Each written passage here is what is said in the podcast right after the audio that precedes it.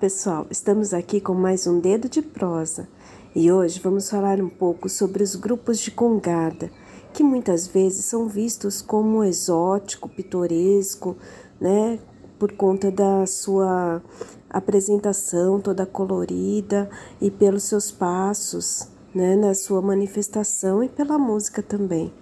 Queremos mostrar que se trata de uma tradição que tem grande importância na vida das pessoas que participam porque envolve, acima de tudo, a ancestralidade de um povo. Pois é, e quem vai contar para gente sobre tudo isso é a Sônia, o Marcelo e a Denise. Escuta aí.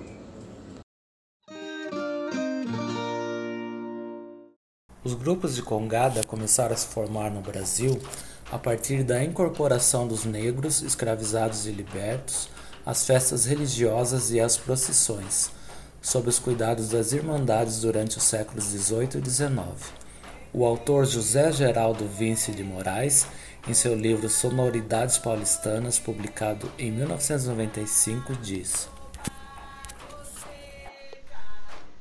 Através delas, das Irmandades, tinham a permissão da municipalidade para realizar as congadas, batuques e sambas nos largos das igrejas, proibidas por volta de 1860.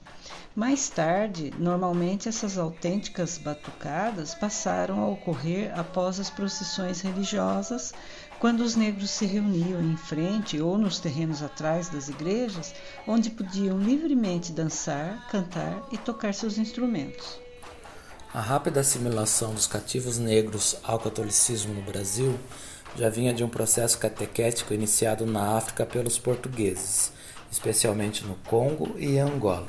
Segundo Marina de Mello e Souza, em seu livro Reis Negros no Brasil Escravista, História da Festa de Coroação de Rei Congo, houve, a partir de 1483, a adoção de símbolos portugueses pelo Reino do Congo na África, onde já havia uma sociedade organizada com um rei centralizador no poder.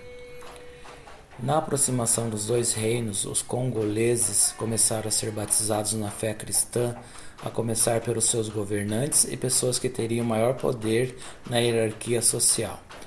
Por entenderem que os lusitanos eram enviados de Nezambe Mepungo, o deus que reinava sobre tudo, a população logo aceitava os novos ritos, abraçando-os de bom grado, sem saber que se tratava do cristianismo. Acontece que a simbologia era parecida entre os dois reinos, mas seus significados eram completamente diferentes. Marina de Mello e Souza explica sobre o significado da cruz para os congoleses. Era um símbolo de especial importância nas relações entre o mundo natural e o sobrenatural, e a representação básica da cosmologia Bakongo, organizada a partir da divisão entre o mundo dos vivos e o dos mortos, um sendo reflexo do outro e estando ambos separados pela água.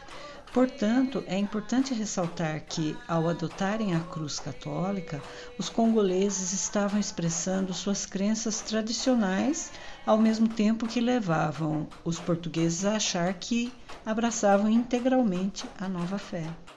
No mal entendido, os portugueses acreditavam ter convertido os congoleses ao catolicismo e mantinham uma relação mercantil estável, baseada no tráfico de pessoas para serem escravizadas no Brasil. Câmara Cascudo, em seu Dicionário do Folclore Brasileiro, explica sobre as congadas. Folguedo de formação afro-brasileira, em que se destacam as tradições históricas, os usos e costumes tribais de Angola e do Congo, com influências ibéricas no que diz respeito à religiosidade lembra a coroação do rei Congo e da rainha Ginga de Angola, com a presença da corte e seus vassalos. As congadas com representação teatral focalizam sempre a luta entre mouros e cristãos, terminando com a vitória dos cristãos e a conversão dos mouros, que são batizados no final. A inclusão da luta entre cristãos e mouros nas congadas ilustra bem a influência dos portugueses nas festividades dos negros, sendo associadas, entre outras festas, também as do Divino Espírito Santo. Mas as congadas tinham seu momento mais festivo na coroação do rei do Congo. José Ramos Tinhorão escreveu em As Festas no Brasil Colonial que as datas mais antigas das festas de coroação do Rei do Congo no Brasil são de 1674 a 1675 no Recife, em Pernambuco. Elas eram realizadas pela Irmandade de Nossa Senhora do Rosário e consistia em uma celebração anual feita no interior da igreja, logo após a missa e com a benção do padre, por vezes contra a própria vontade. Segundo Marina de Melo e Souza, era recorrente nos registros de naturalistas do século XIX a encenação de conversão de um representante estrangeiro ao cristianismo reinante no Congo. Este era o enredo do alto, que provavelmente teve suas variantes conforme o lugar e as circunstâncias, porém terminando sempre com a conversão do estrangeiro ao cristianismo. Para Mário de Andrade, em seu livro Danças Dramáticas do Brasil, as congadas representavam fatos de uma vida tribal de origem africana, pois representam o cotidiano de trabalho, guerra, festa, embora superficialmente apareçam como simples dança.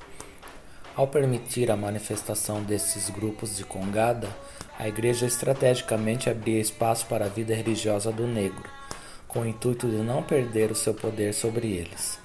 Assim, os santos do catolicismo foram sendo introduzidos na vida cotidiana para que a população escravizada os adorasse e, acima de tudo, com eles se identificasse a serviço da cristianização dos negros. Desta forma, consolidava-se através das festividades de corações de reis congos uma nova forma de expressão cultural. Mas com o tempo foi ocorrendo uma simplificação do ritual de coroação, desaparecendo muitos dos seus elementos em alguns lugares, como as dramatizações. No entanto, as estratégias de sobrevivência dos grupos de Congada são estratégias de sobrevivência de seus valores morais, éticos e religiosos e de suas tradições, pois possuem fortes raízes no passado, na sua ancestralidade e se atualizam no presente para garantir o futuro de suas convicções e tradições.